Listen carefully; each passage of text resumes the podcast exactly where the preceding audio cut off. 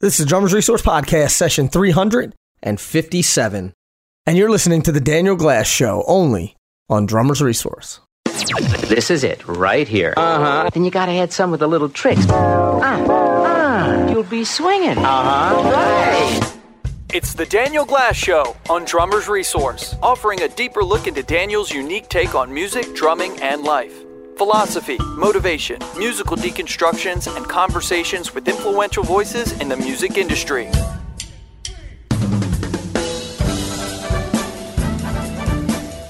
Hey everybody, it is Daniel. I want to welcome you back to another episode of the Daniel Glass Show here on Drummers Resource. And today I want to talk about a particular little corner of the world that I inhabit. It is a jazz corner, and in fact, it is at a place that is called the Jazz Corner of the World, which uh, otherwise is known as the Birdland Jazz Club, Birdland. And for those of you who are into jazz, uh, you are going to know right off the bat, Birdland is a, a name uh, associated with greatness. Uh, it is one of the great jazz clubs of the world. And um, I'm very happy and fortunate to say that uh, I get to go every week to Birdland every Monday night, which is what I've been doing for the last seven years or so and uh, I'm part of a really terrific show. I get to play a lot of great music, meet a lot of great people, and be part of something I consider to be very special.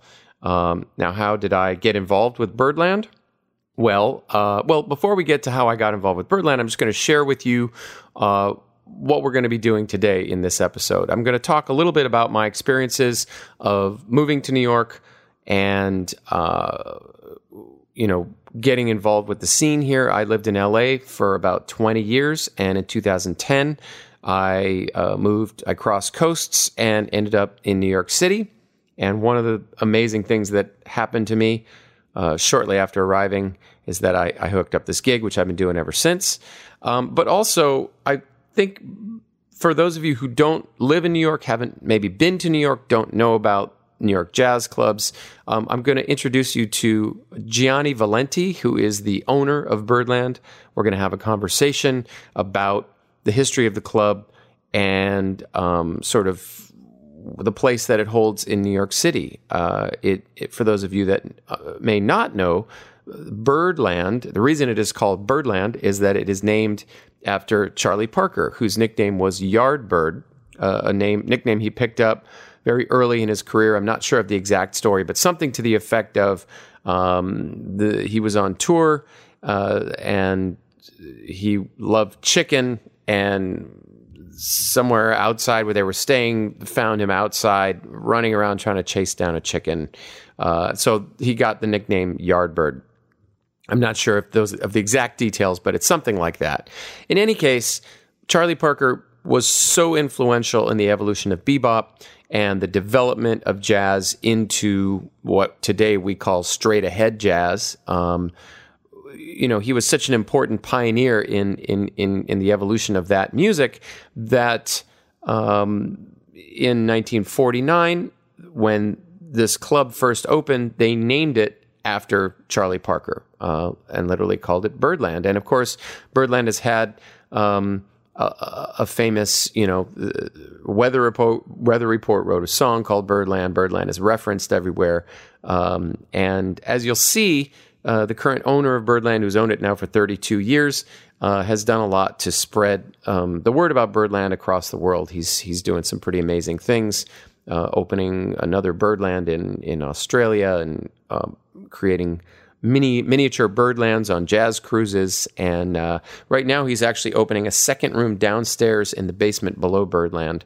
which will be more of a, a an off Broadway theater. Um, so it'll be called the Birdland Theater. So lots of cool stuff going on.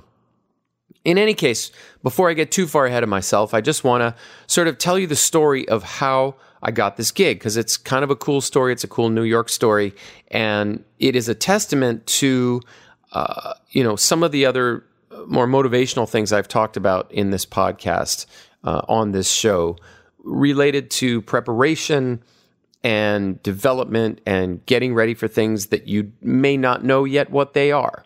So I will put in the show notes a link back to my.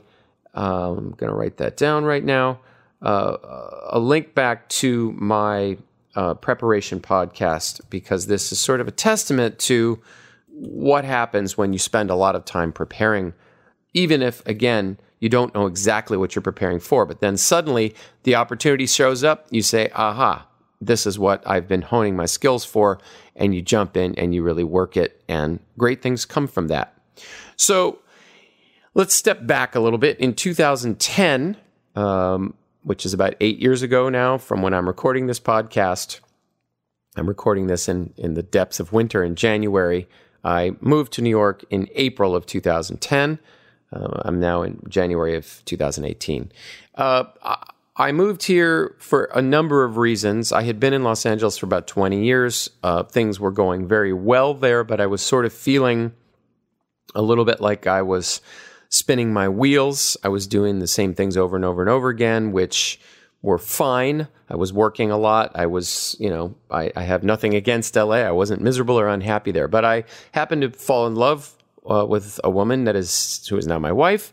I um, always felt drawn to New York. I always imagined living here, and the opportunity of being in this relationship opened up a door uh, to to come to New York and uh, you know actually be here on a, on a full time basis. I had been through New York many many times as a touring musician. I had spent a lot of time here. I knew a lot of people here, so I felt somewhat comfortable. And also, my goal in coming here wasn't necessarily to uh, you know, start all over again as a freelance musician and make it as a freelancer. I had been working as a freelancer for years in California, and as much as I enjoyed that, I sort of felt like I was at a season in my life where I wanted to really put my time and energy energy into growing my brand.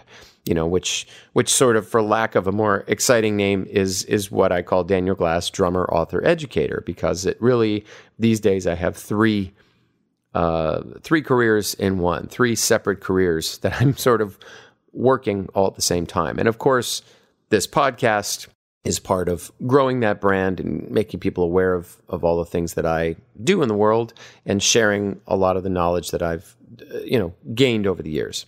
In any case, I moved to New York. And of course, you know, I wasn't going to stop playing drums just because I was growing the brand. Uh, but it's pretty intimidating in New York. Uh, you know, I always think like if you're the best at what you do, whether it's playing jazz or uh, it's working in finance or it's being an actor or you know any if you're the best at what you do, you go to New York City.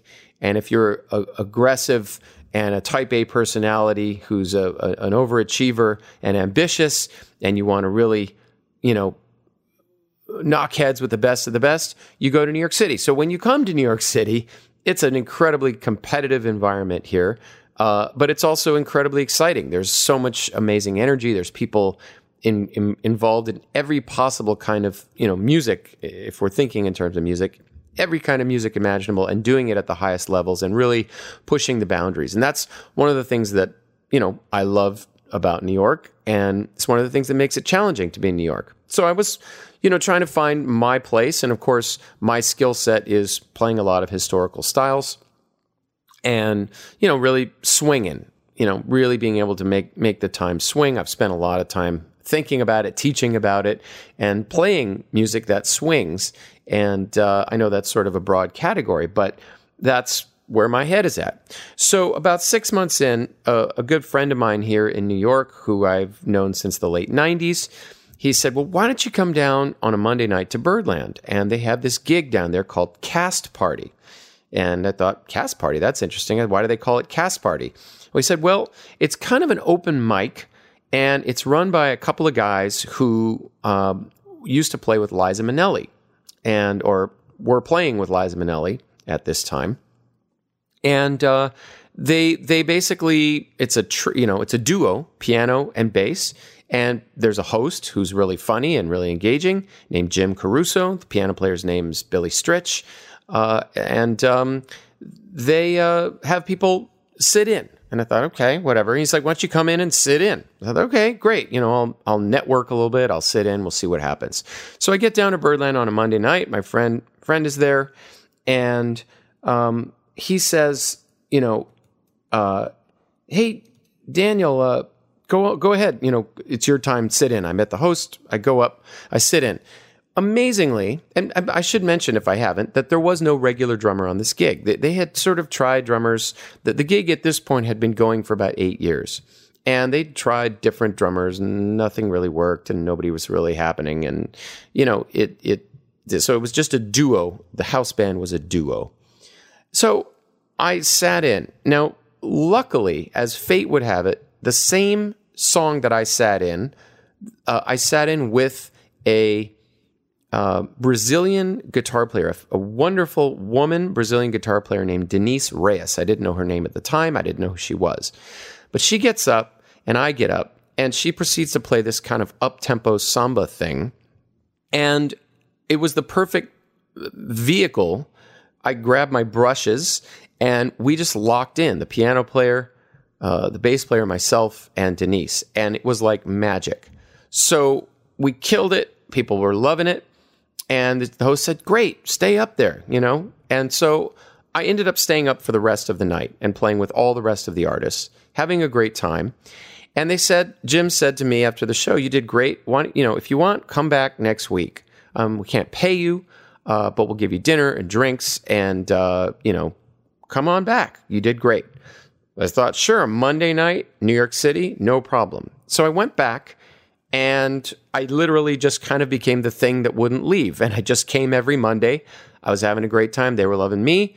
And before you know it, within a week or two, Jim had hired me to play at Town Hall, which is one of the beautiful uh, classic venues. It's a little bit like Carnegie Hall.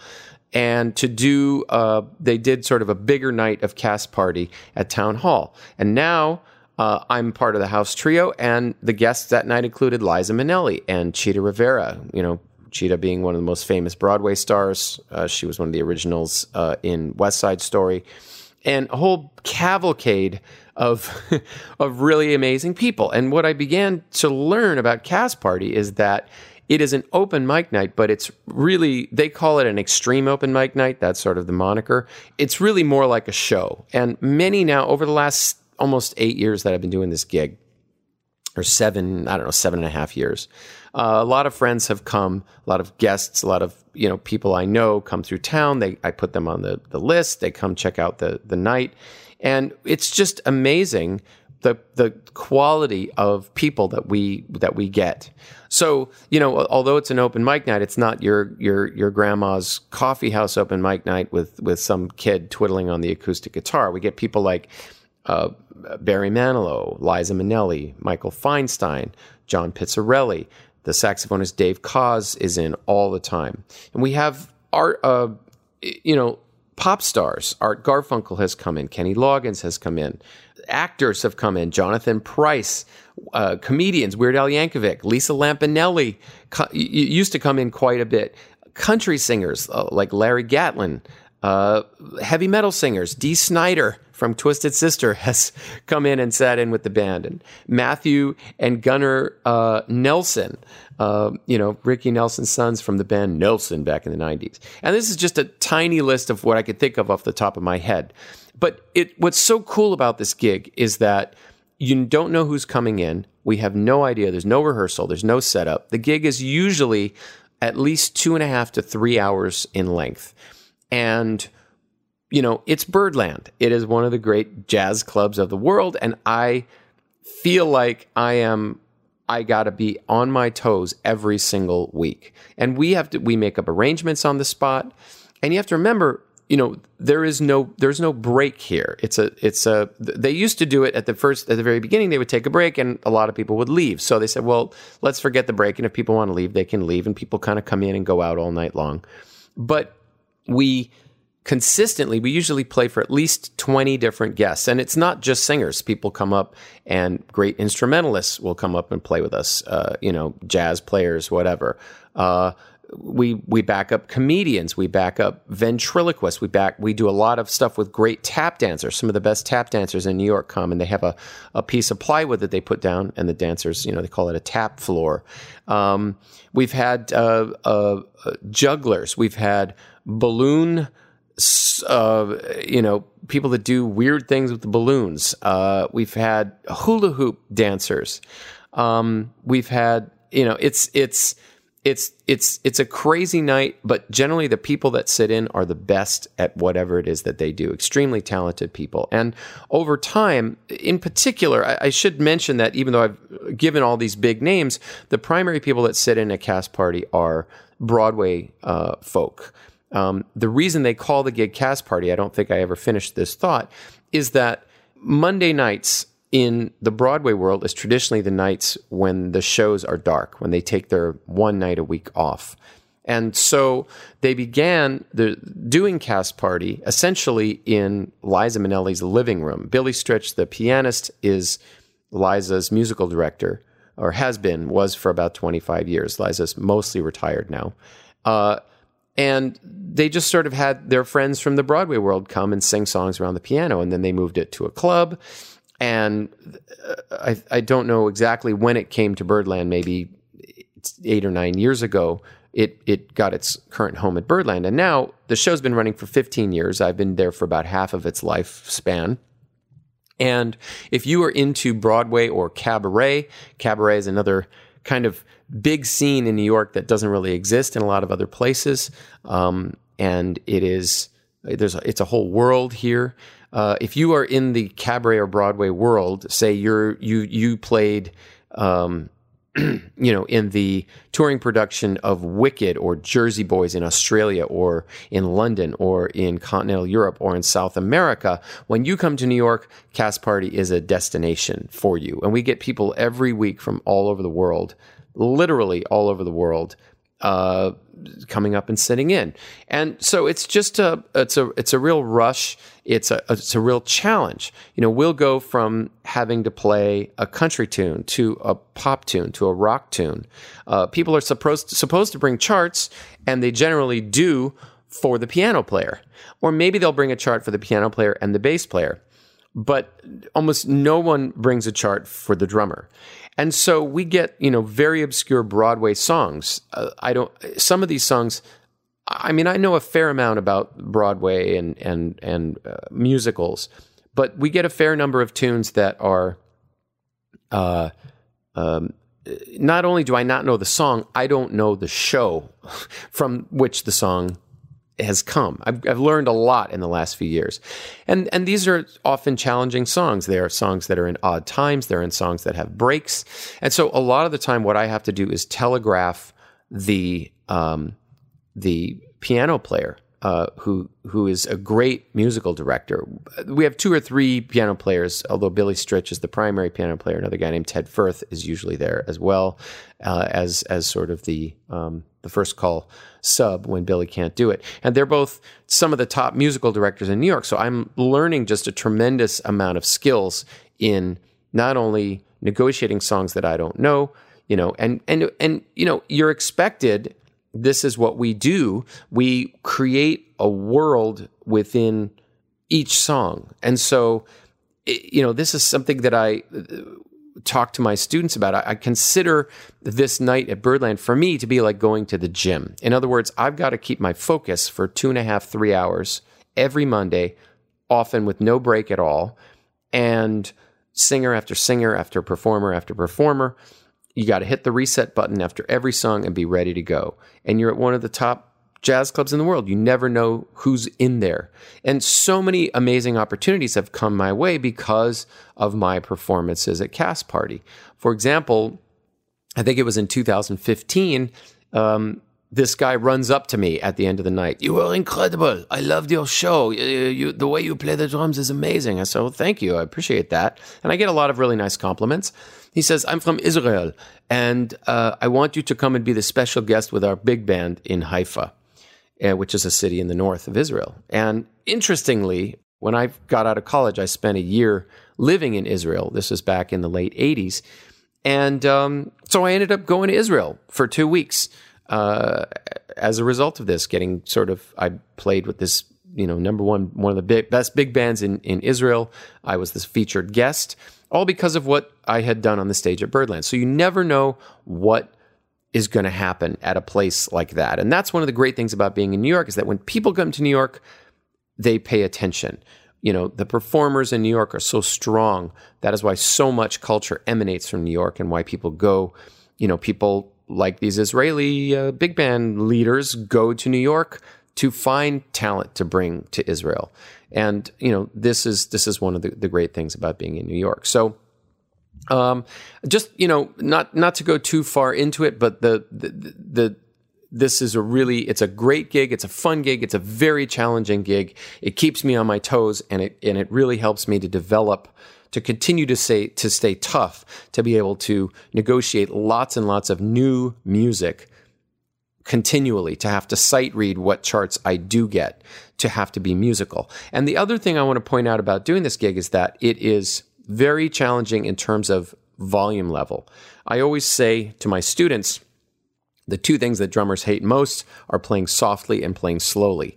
And, you know, this gig certainly challenges you on the dynamics level. It is a um, a gig that I start playing at mezzo piano on every song, and then I see where I need to go from there. And often it's quieter, you know. So um, one of the things now I actually get hired for a lot in New York is my ability to burn at very, very low levels, very, very quiet levels. And I've learned how to negotiate my gear and be able to stay relaxed so that I can really bring a lot of life to the music, but at very, very soft levels. And again, if, if you're a drummer and you can play softly, you will you will be employed. If you're a drummer and you can play slowly and you can find a pocket in those places, you increase your chances of of getting employed. So, you know, um, again, this this gig has been a real blessing for me, and uh, it's really increased and my depth in terms of also being able to play lots and lots of different styles. And I mentioned before, we'll get a country song, we'll get a rock song, we'll get standards, we'll get new musical stuff, which is more sort of rock and roll oriented. We'll get a hip hop thing, we'll get a funk thing, then we'll get like five versions of you know "Fly Me to the Moon" type of uh, Great American Songbook things all in a row. And that's another kind of a challenge. What if you have four medium tempo swings in a row? How are you going to make each one of those sound and feel a little bit different? So again, I don't want to, to, take all the time on this podcast because I want to get to the to the really terrific interview we did with with Gianni Valenti. Um, he's going to share the history of Birdland, the story of Charlie Parker, and how in 1980 he was able to. Uh, I'm sorry, I think it was 1985 he was able to to resurrect the club that had been basically extinct for for 20 years and it's a really great story. So without further ado, I present my conversation with Gianni Valenti about the great Birdland Jazz Club.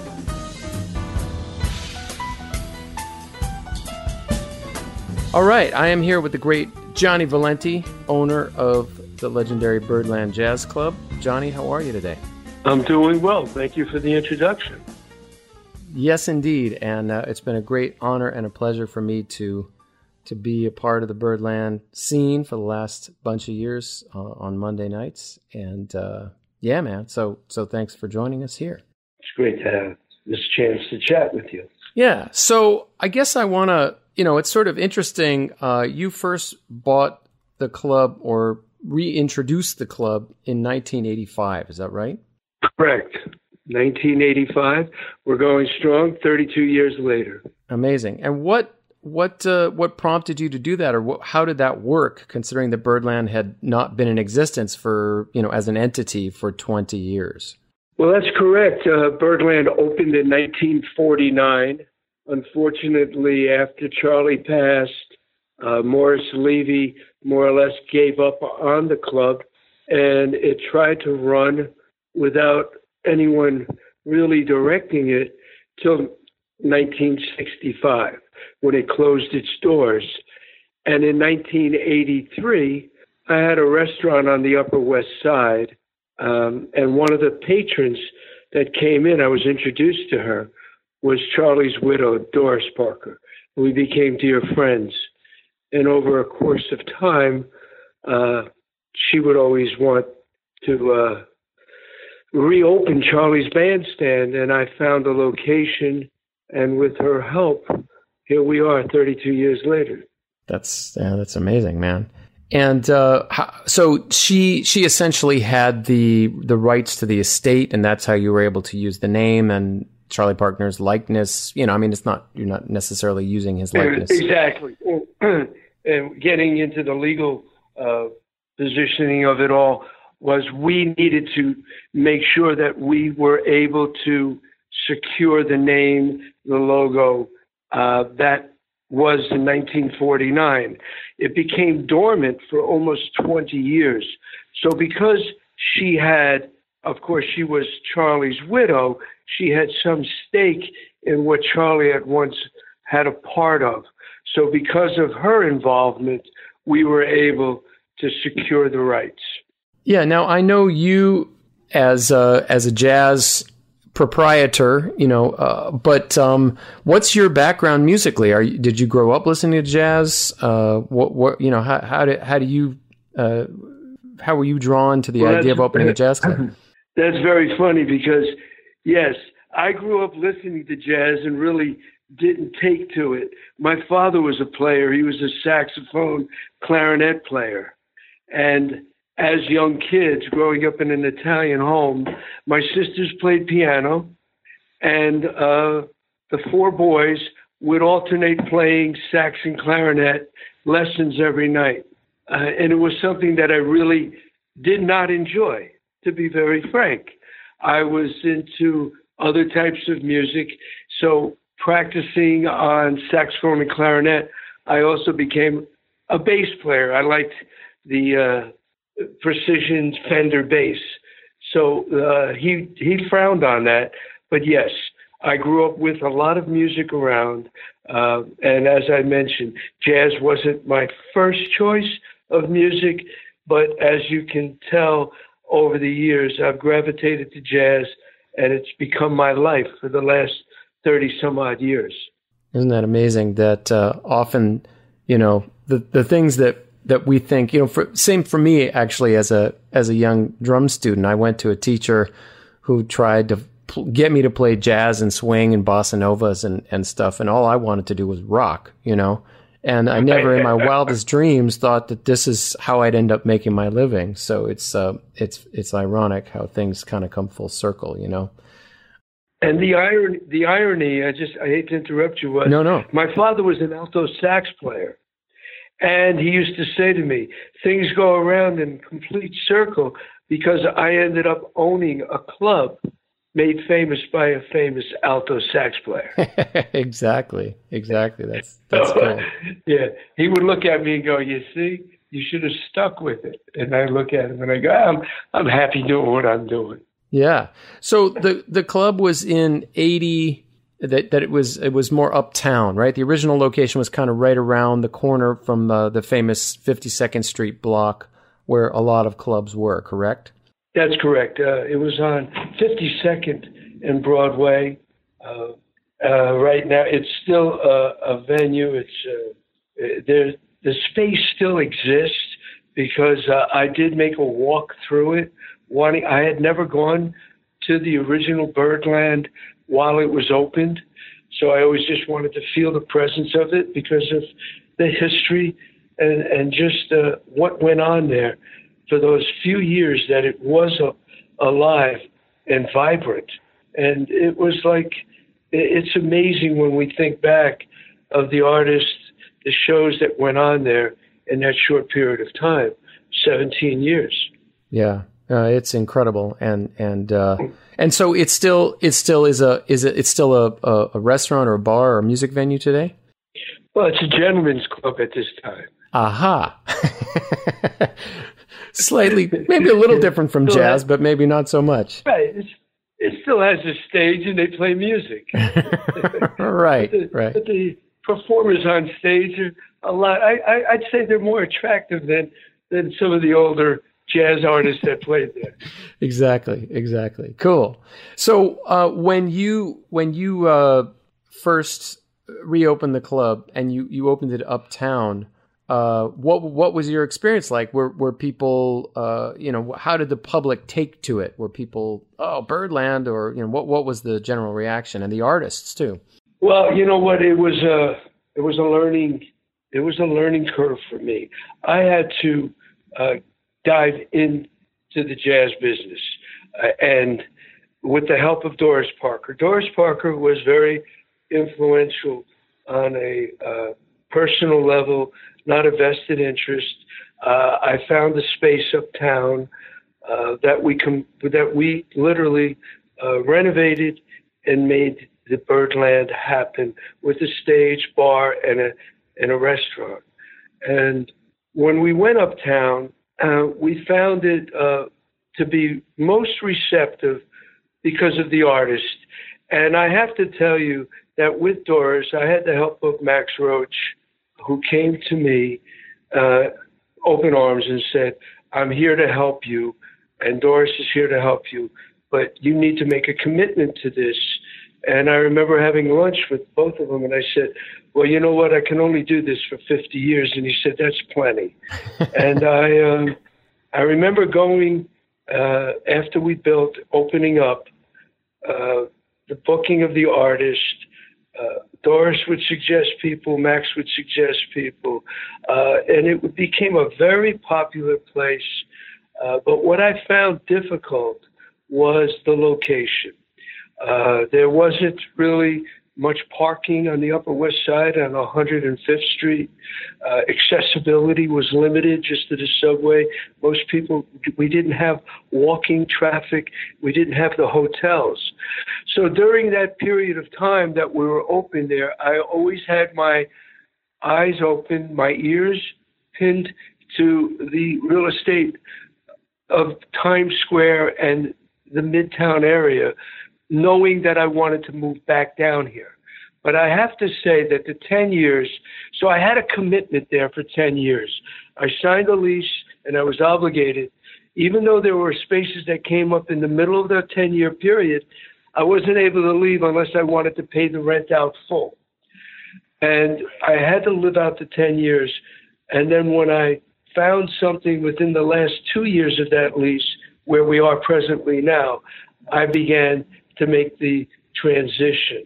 But as for what happened uptown, it became a great spot uh, for those that recognize jazz, not only emerging artists, but for the for the artists, the seasoned veterans that we had.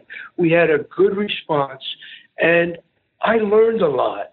And what I like is the fact that I had 10 years to grow and learn the industry that was new to me. I had Doris Parker Shore, I had Max Roach, I had many of the artists that she was friends with helping me. But I needed to feel comfortable. And that 10 years was a great stepping stone to where I am here today, feeling comfortable uh, in every aspect of the business, whether it's booking, managing, producing, or just being a host at the front door.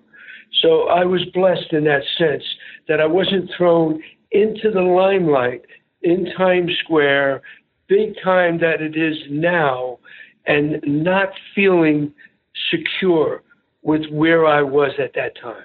Fantastic. That's that's a that's a really great point, and uh, I think I mean obviously you had been in the restaurant business, but booking a, a, a live entertainment venue adds a whole nother layer to it. You know, obviously that uh, sounds like it definitely would be a learning curve for anybody, and and how fantastic that you had you know some of the some of the, the people that really were tied to Charlie Parker and to the origins of modern day jazz, you know, modern day straight ahead jazz, uh, helping to connect you to the to the talent. You know, I mean that's that's invaluable. I would think. Well, I, I have to say, Daniel, that the connection with Charlie's drummer and with his widow uh, gave us the legitimacy to do Birdland. If I had just come up as a non jazz player in the world and saw that, oh, wow, this name, I could take this name, let me get to my lawyer and open it up, I don't think I would have had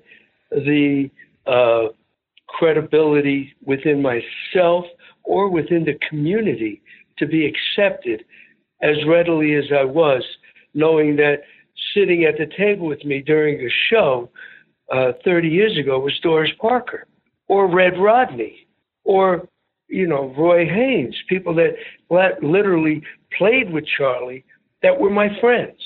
And we sat there and said, Here we are. Charlie's Bandstand is reopened. So it was very, very fortunate and uh, important. Yeah, fantastic, fantastic. And so, um, maybe maybe you could say now just a little bit about where you moved in '96, where the club is now, and and uh, how you know what that bigger stage is on Times Square that you're talking about, and and uh, you know sort of it it it it really is become one of the uh, if you're interested in jazz, it is one of the must attend spots in New York City when you come to town. I mean, it was that way for me for sure when I when I didn't live here, you know. Well, I I got to tell you, I was in Midtown taking care of business and was parked in a parking lot, which now is the Intercontinental Hotel. And as I was pulling out of the lot, because I was always around Midtown looking at prospective places that I thought to move to. And as I sat there, I saw this space and I go, wow, I've got a parking lot across the street. The subway's on the corner. I can see all the Times Square and Broadway theaters to my right. They're a hundred feet away. There are hotels on the corners. I go, this is a great spot. God, I wish I had this spot. So something in me, I got. I left the car. I told the attendant, I'll be right back. I walked in, and there was a fella with his hands. His head is in his hands. He's at the bar, and they're going through these minor renovations. And I go, "Is the owner here?" And he goes, "I'm the owner." And I go, this is a great spot. What are you doing here? He says, Well, we were thinking of putting a restaurant here, but it's not working out. My partners are this and that, but I'm obligated. I go, Well, if you're thinking of selling this, you got to give me a call. I left him my card. A week later, he came up to my restaurant on the Upper West Side and said, Let's talk. And I came down and I finished the renovations. But the important part was I was able to do the renovations according to where after 10 years in the business, I felt that a club should have, and that what artists needed and what our patrons would look for in a club. So the biggest thing was for sightlines uh, and for comfort. And I just started right from there. And I think that we created, uh, this is 22 years ago, I think we created a very good room because the only thing I ever had to change after opening night was a photo here or there on the wall. So I did my homework. I walked through the space at night when it was dark as a waiter, as a bartender, as a musician, as a guest, as a host. And I walked it and I walked it and I walked it till I felt it was comfortable. And then we started construction. That's great. Yeah, I mean, you really have to. I think as as the owner, you you have to ha- have worn all those hats or experienced the business from all those angles to see how everybody's going to see that that situation. Well, that's, that's it's an important part because what I tried to do here too that was different from other jazz clubs that we had known in the past was not only did I create a jazz club, I dropped a restaurant in the middle of it. So we had two different things going on at the same time. And most jazz clubs were just places that you could grab a, a cocktail, you sit back, have a beer, smoke a cigar. Here we created a whole different environment. We started with having come in, not only did you sit at the table and have a great dinner, then you'd hear some great music at the same time. Uh, so what we had to do is create an ambiance of service and making sure that it didn't interfere with the guests, making sure that the whole experience was enjoyable. And it's hard to pull off. But I was in the restaurant business, as you had noted earlier, for many years. But I didn't want to give up the food aspect of everything that I had gained over the years. What I wanted to do is incorporate the food with the music. And most importantly, when I do go out of town and I consult, my biggest thing that I bring up to prospective people that are looking to get into this industry is this Do you want a music venue that serves food, or do you want a restaurant with music? My music is the primary source that we're looking at, and food is a, is a side thought. So to me, the stage becomes the star, and the food is secondary. And this is what we had to do here. And as you've experienced, we've got very good food, and it mixes well with great entertainment. It's great. And one of the things I, I, you know, for people that maybe have not been to New York to see, uh, to, to, to, to check out some jazz, you know, most people who are jazz fans at some point, they'd make the pilgrimage to New York City. And what most people find when they go to a jazz club is number one, they're cramped.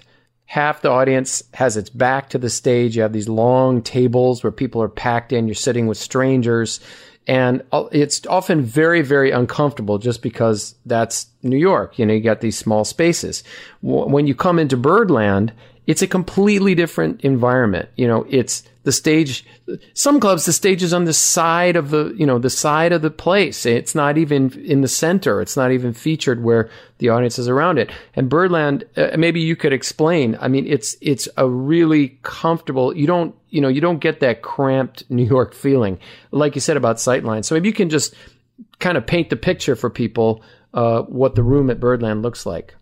Well we set it up as an amphitheater we put different levels in. I have two different levels, and the levels are no long, no higher than the person behind you being able to just see over your head. It's not like they're very high. They're one step and two steps up. And we're in a semicircle.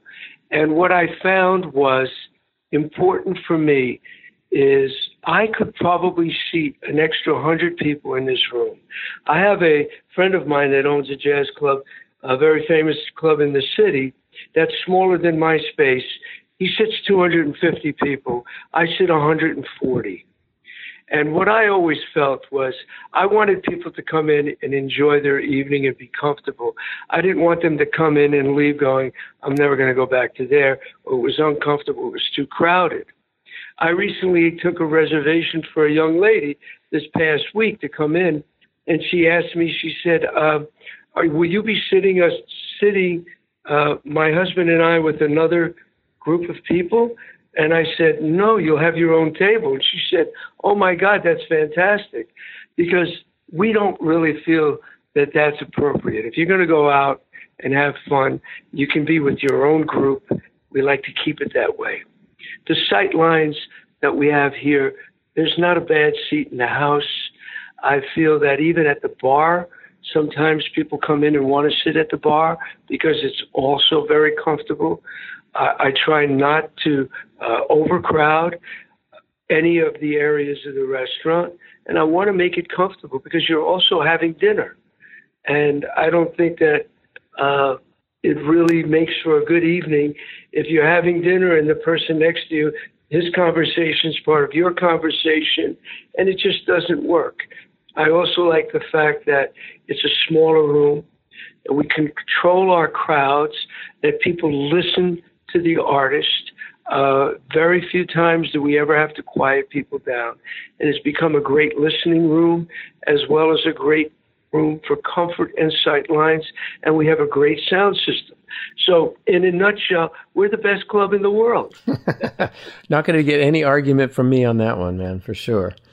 Um, one other thing I want to point out about the club is that there are amazing photographs covering the walls from top to bottom. And uh, maybe you could just tell us a little bit about the history of those um, and and what what you know what you how, how you came upon that as a as a as a way of decorating the walls, so to speak.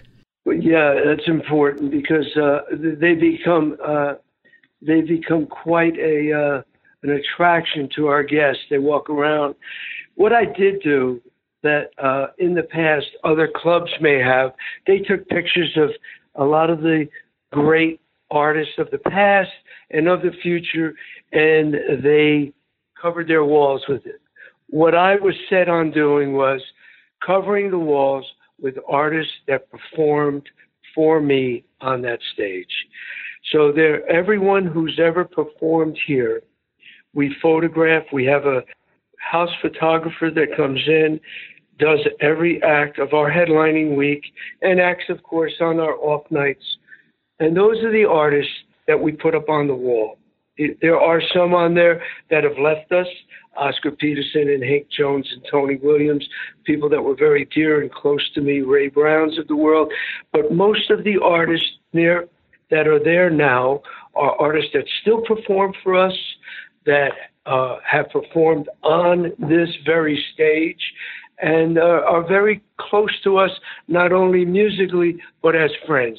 And they're family to us. So having their pictures on the wall uh, is interesting for most people because they recognize everyone who's there, whether they've been the greats from the past that played for me or the emerging artists that have come up that are making headways today.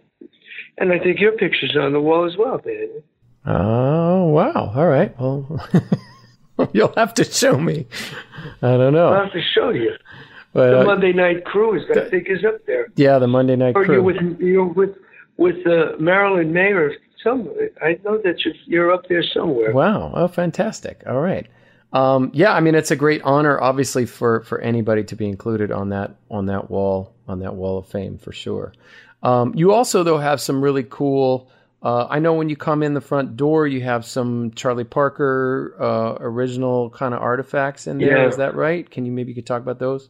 Yeah, well, those were gifts from Doris those were albums that Charlie had that uh, he left.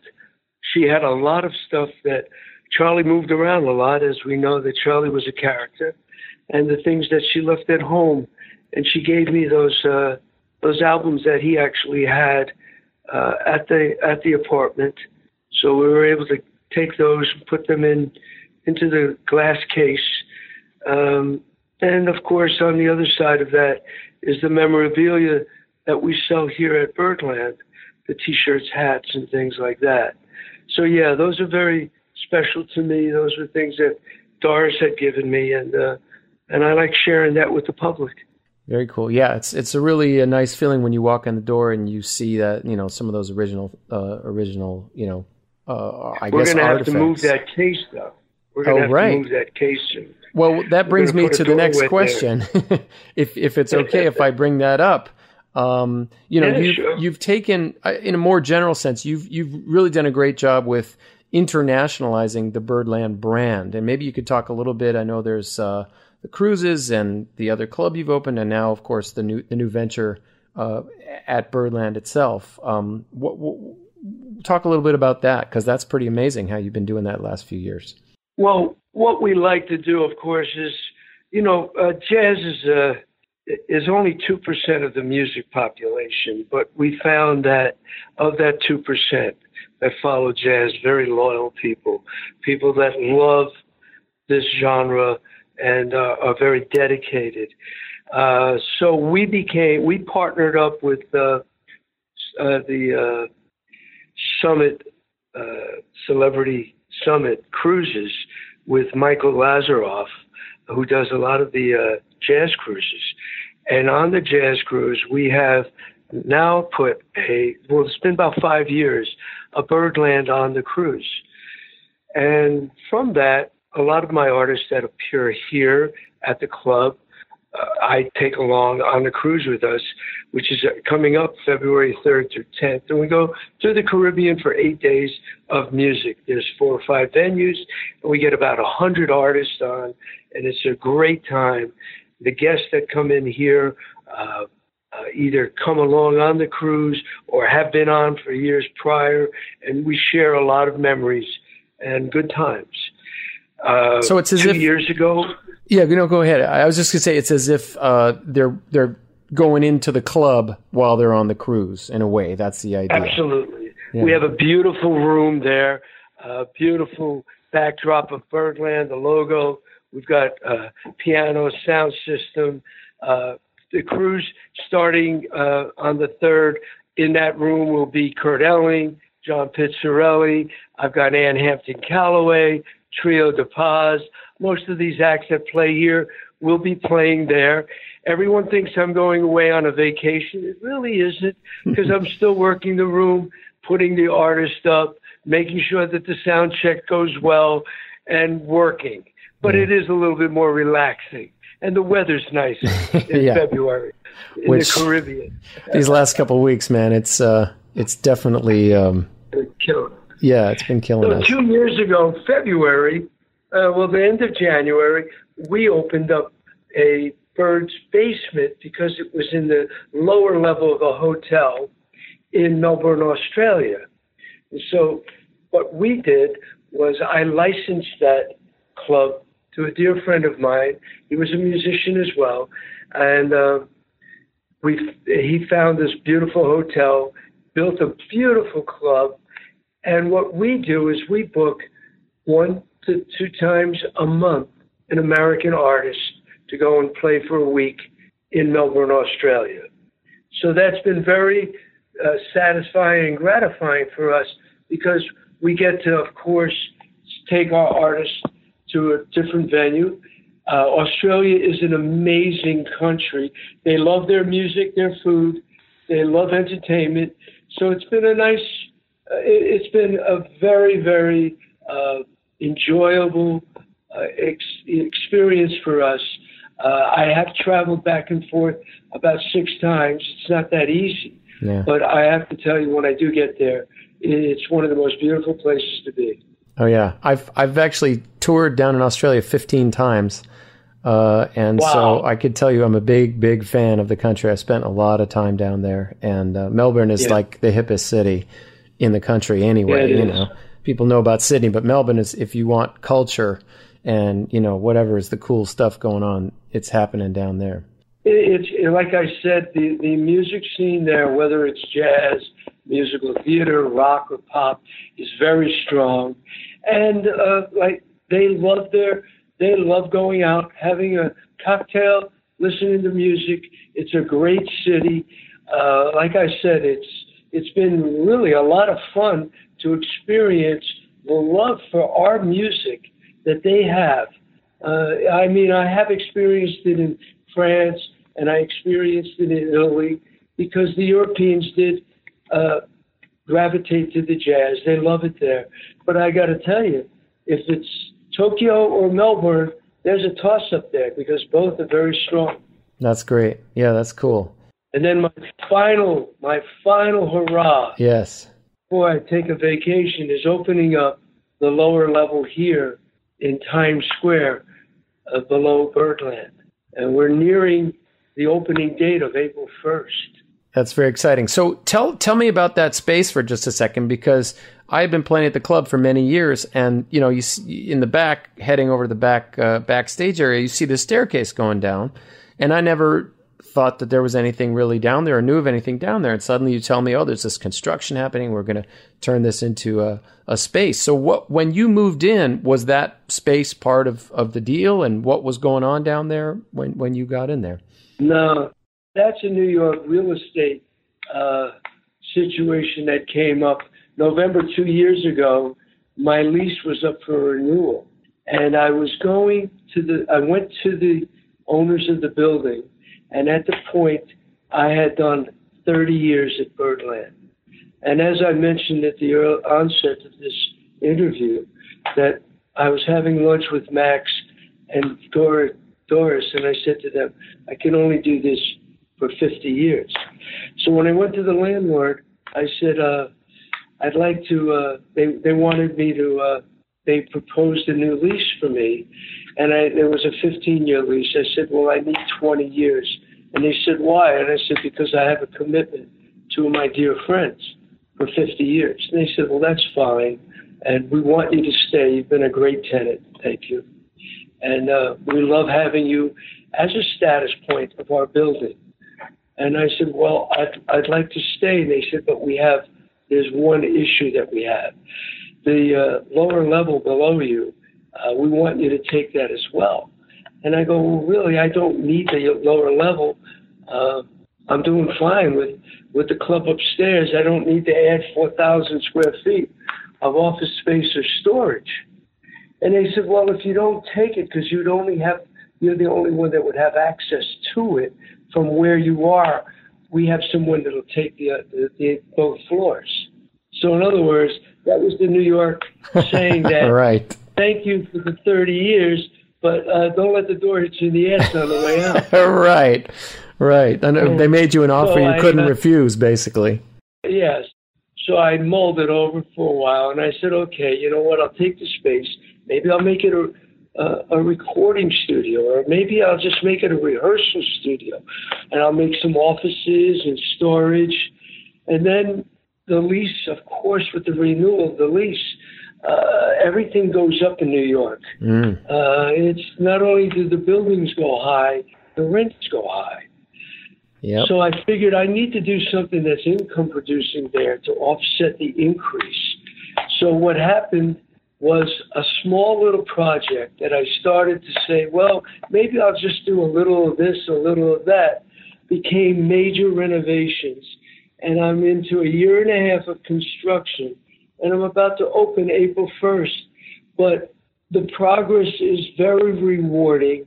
I'm very pleased of the results so far, and I think it's going to make a great 110 seat theater that's where my focus is right now. As you know, our Monday nights have become very popular uh, because of Broadway being closed on Mondays. 15 years ago, my dear friend Jim Caruso, who you play along with every Monday, yep. uh, came to me with an idea of doing a Broadway night at Birdland. And it's been successful for 15 years.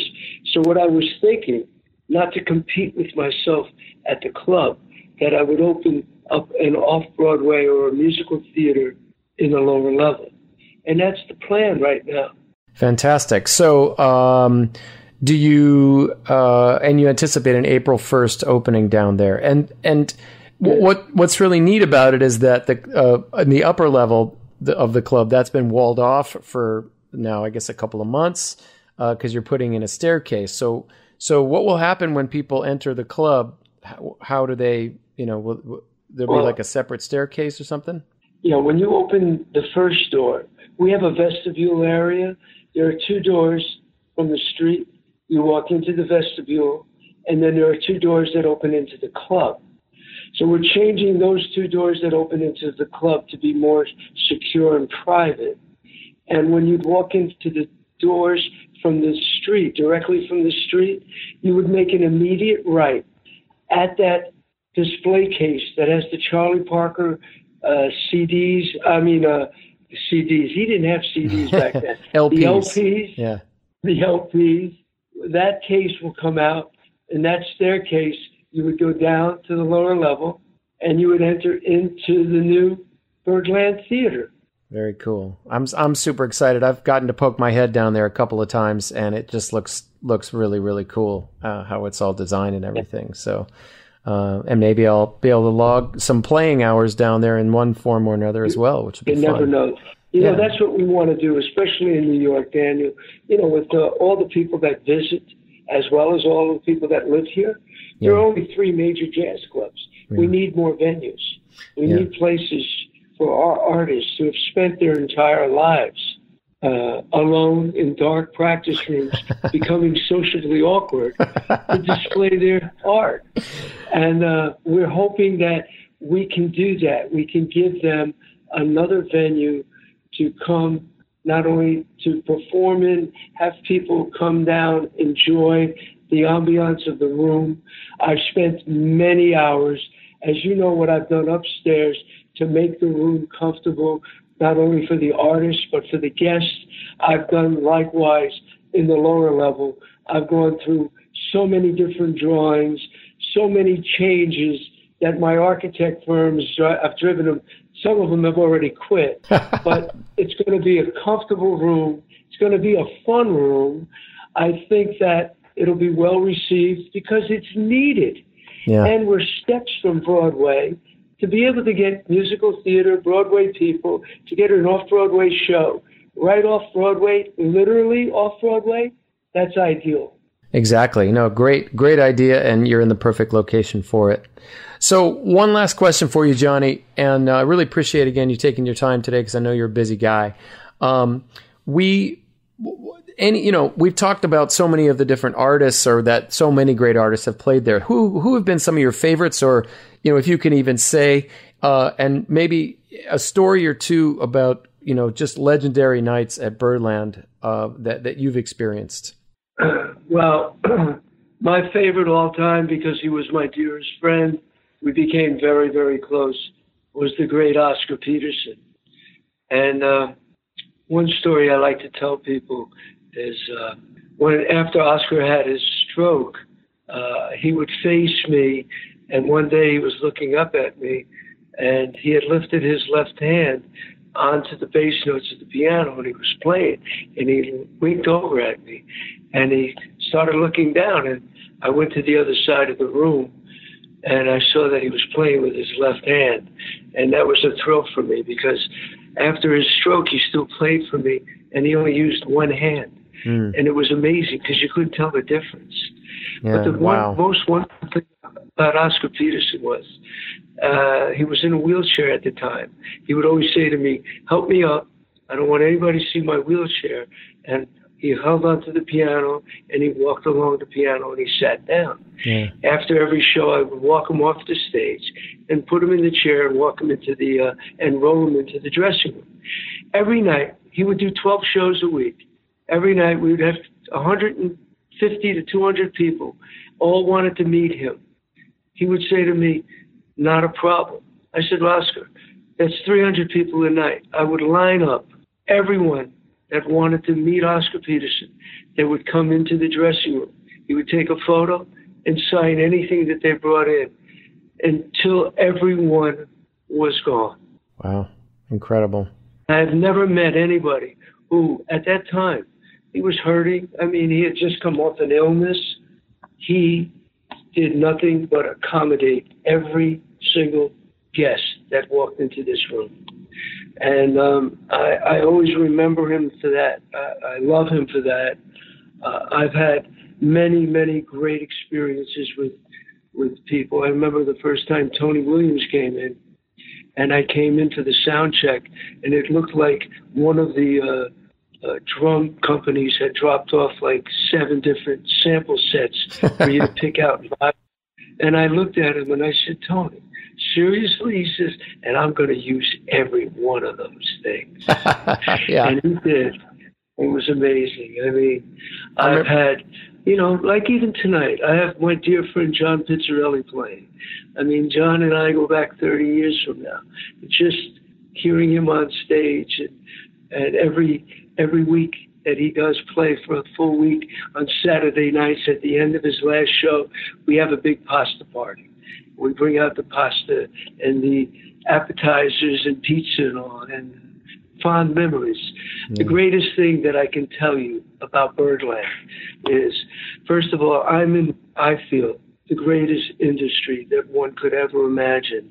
And I've gotten to know the greatest artist on the planet not only for their music, but I've gotten to know them as people and friends.